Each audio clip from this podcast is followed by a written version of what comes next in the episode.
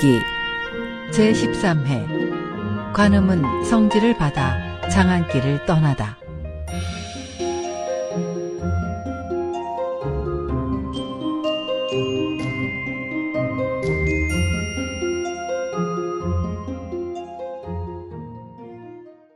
옥황상제에게 작별을 고하고 뇌음 보찰로 돌아온 석가열에는 한동안 한간 나날을 보냈습니다. 구석 없이 오가는 한가로움에 공포도 근심도 전혀 없다네. 극락세계 모든 것 그지없거니 대천세계에는 계절도 없네.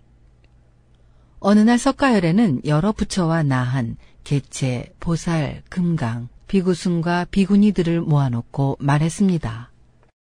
내가 그 고약한 원숭이를 처벌한 뒤로 속계에서는 아마 500년은 흘렀을 것이다.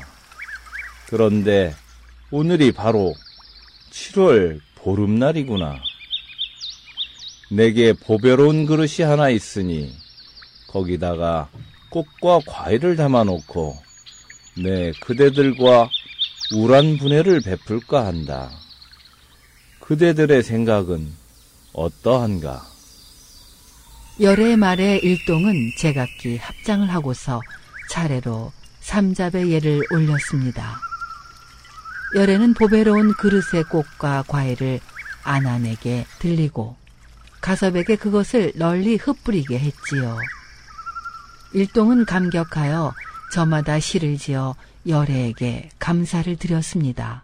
그 중에 복자를 빌려 노래한 시를 보면 복별 세존 앞에 비쳐 복은 더욱 무궁하고 복덕 많아 무강하니 복과 하늘 동반하네. 복을 심어 풍년이요 복이 넘쳐 바다인데 복이 자라 복음 낳고 복이 늘어 끝이 없네. 일동은 시를 읊고 나서 사물의 근본을 밝혀주고 그 원류를 풀이해 줄 것을 열애에게 정했습니다. 열애가 대법을 강론하기 위해 입을 열자 전령이 그 주위를 감돌고 꽃비가 부슬부슬 내렸습니다. 참나의 마음 천강의 달빛 맑게 비치고 참된 마음 만리의 하늘 맑게 적시네. 열애는 법문을 마치고 나서 일동에게 말했습니다. 내가 사대 부주를 두루 살펴보니 중생들의 선거학은 그 지역에 따라 달랐다. 동승 신주 사람들은 전지를 받들고 마음도 너그러우며 북구로조 사람들은 살생을 즐기는 것 같으나 단지 살아가기 위한 수단이고 성질은 거칠어도 행패는 부리지 않고 있다. 우리 서우하주 사람들을 보면 탐욕과 살생을 금하고 전심으로 수양에 천명을 다하고 있다. 그런데 남선부주 사람들은 탐욕스럽고 음란하며 살생과 싸움이 멈추지 않는다. 내 지금 여기에 삼장진경이 있어 이것으로 그들을 선한 사람으로 제도할까 한다. 불종께선 어떤 삼장진경을 가지고 계십니까?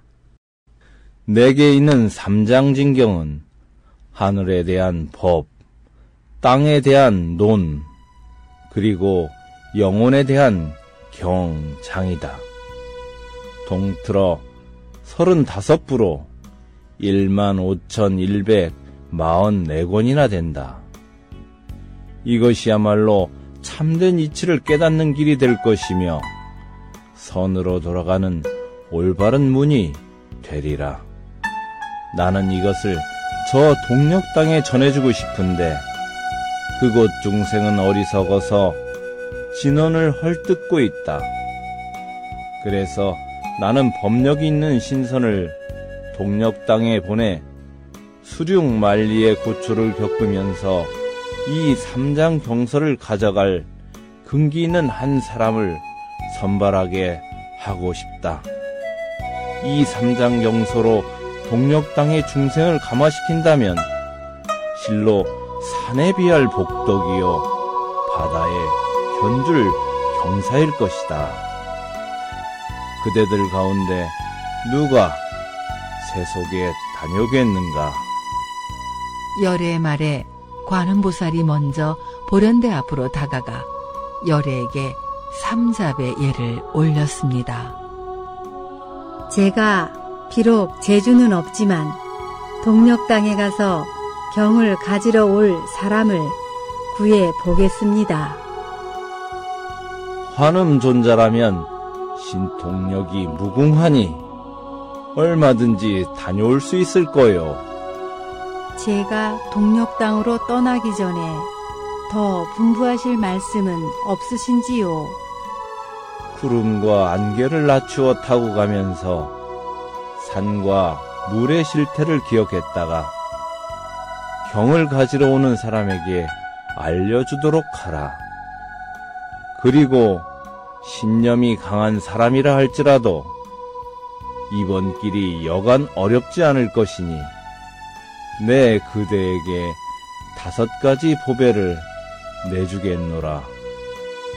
열애는 곧 안한과 가섭에게 금난 가사 한 벌과 구한 석장 하나를 가져오게 했습니다. 이 가사와 석장은 경을 가지러 오는 사람에게 주도록 하라. 그가 이 가사를 읽게 되면 윤회의 고통에서 벗어나게 될 것이며 이 석장을 짓게 되면 재난에서 벗어날 수 있으리라. 보살이 예를 갖춰 그것을 받아들자 열애는 다시 세 개의 조임태를 꺼내어 보살에게 주었습니다.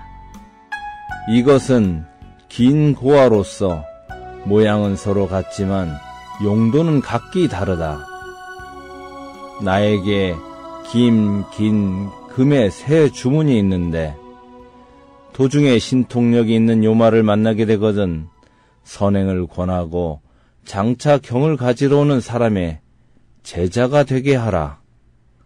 만약 그가 스승의 말을 듣지 않을 시에 이 굴레를 머리에 씌우면 굴레는 살 속에 뿌리를 뻗게 될 것이고 주문을 외우게 되면 그 자는 눈알이 튀어나오고 머리가 아파 못 견딜 것이며 종래는 불문에 끌어들일 수 있게 된다. 관음보살은 열애에게 작별을 고하고 해안 행자와 함께 길을 떠났습니다. 전근에 절봉을 손에 든 해안은 보살의 신변을 지키고 요마를 항복시킬 장사의 소임을 맡았습니다. 보살은 금난 가사를 보자기에 싸서 해안에게 짊어지운 다음 자신은 조임태를 품속에 간직하고 석장을 손에 들고 영산을 내려갔습니다. 얼마나 갔을까? 두 사제 앞에 미처 헤아리지 못했던 깊이가 3천척이나 되는 약수가 나타났습니다. 그것은 유사하라는 큰 강이었습니다.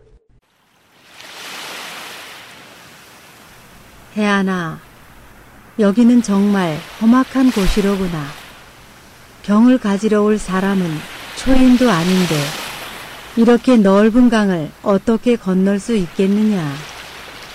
스승님, 이 강의 너비가 얼마나 될까요? 이 물음에 보살은 구름을 멈추고 강물을 굽어보았습니다. 보살이 이리저리 강물을 살펴보고 있는데 갑자기 철벅 하는 소리와 함께 요괴 하나가 뛰쳐나왔습니다.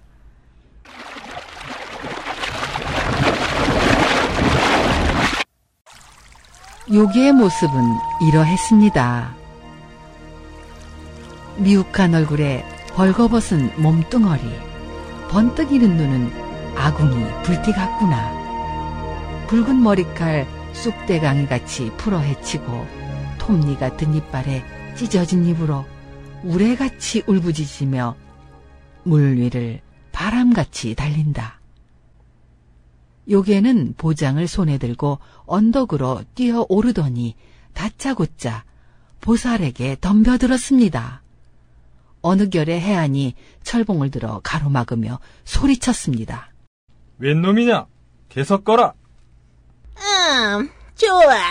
그럼 내가 네 놈부터 먹어주겠다. 해안과 요괴는 철봉과 보장으로 유사와 기술돼서 치열한 싸움을 벌였습니다. 그들은 마치 강가에서 춤추는 두 마리 이무기처럼 물결을 박차고 공중으로 솟구쳐 다니며 수십 합을 싸웠지만 승부가 나지 않았습니다. 이, 넌 어디서 굴러온 중놈인데 겁도 없이 덤벼드는 게냐? 나로 말하면 탁탑천왕의 둘째 아들 목차 해안 행자다. 스승님을 모시고 동력 땅으로 가는 길인데 감히 어디라고 내 놈이 막아서는 거냐? 뭐, 뭐? 뭐, 뭐라고? 그럼 당신이 남의 관은 보살의 제자로 자중님에서 수행한다는 뭐, 뭐, 목자란 말이오? 그, 그런데 어떻게 이런 곳을 다 오셨소?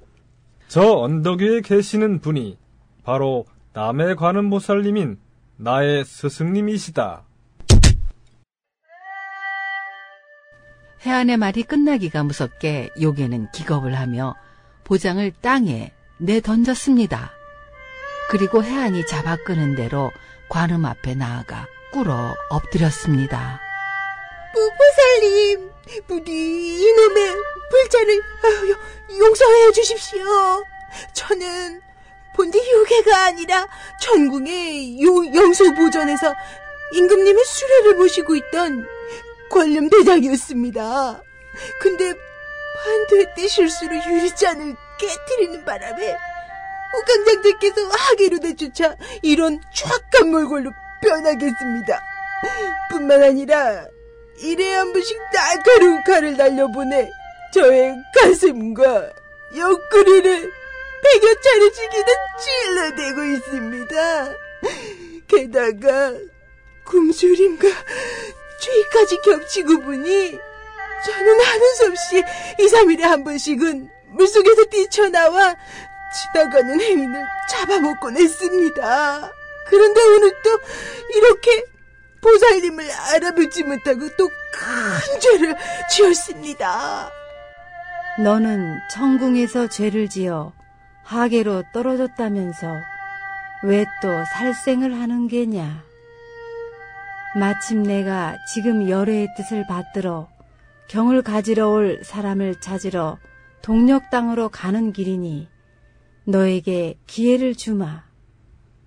내가 불문에 귀의하고 장차 경을 가지러 올 사람의 제자가 되겠다면 내가 너에게 날아오는 칼의 형벌을 면하게 해주마.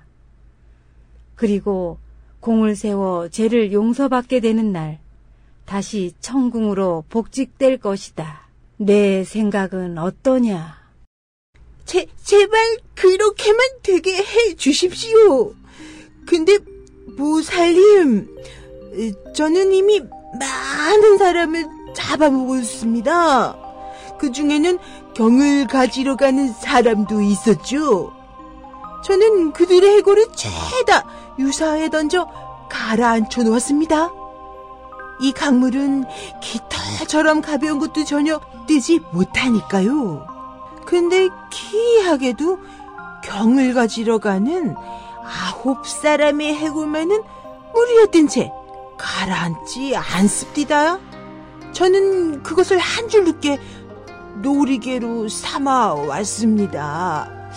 그러니 더는 경을 가지러 가는 사람이 안 올지도 모릅니다. 그럼 저는 어떻게 되는 겁니까? 걱정하지 말거라.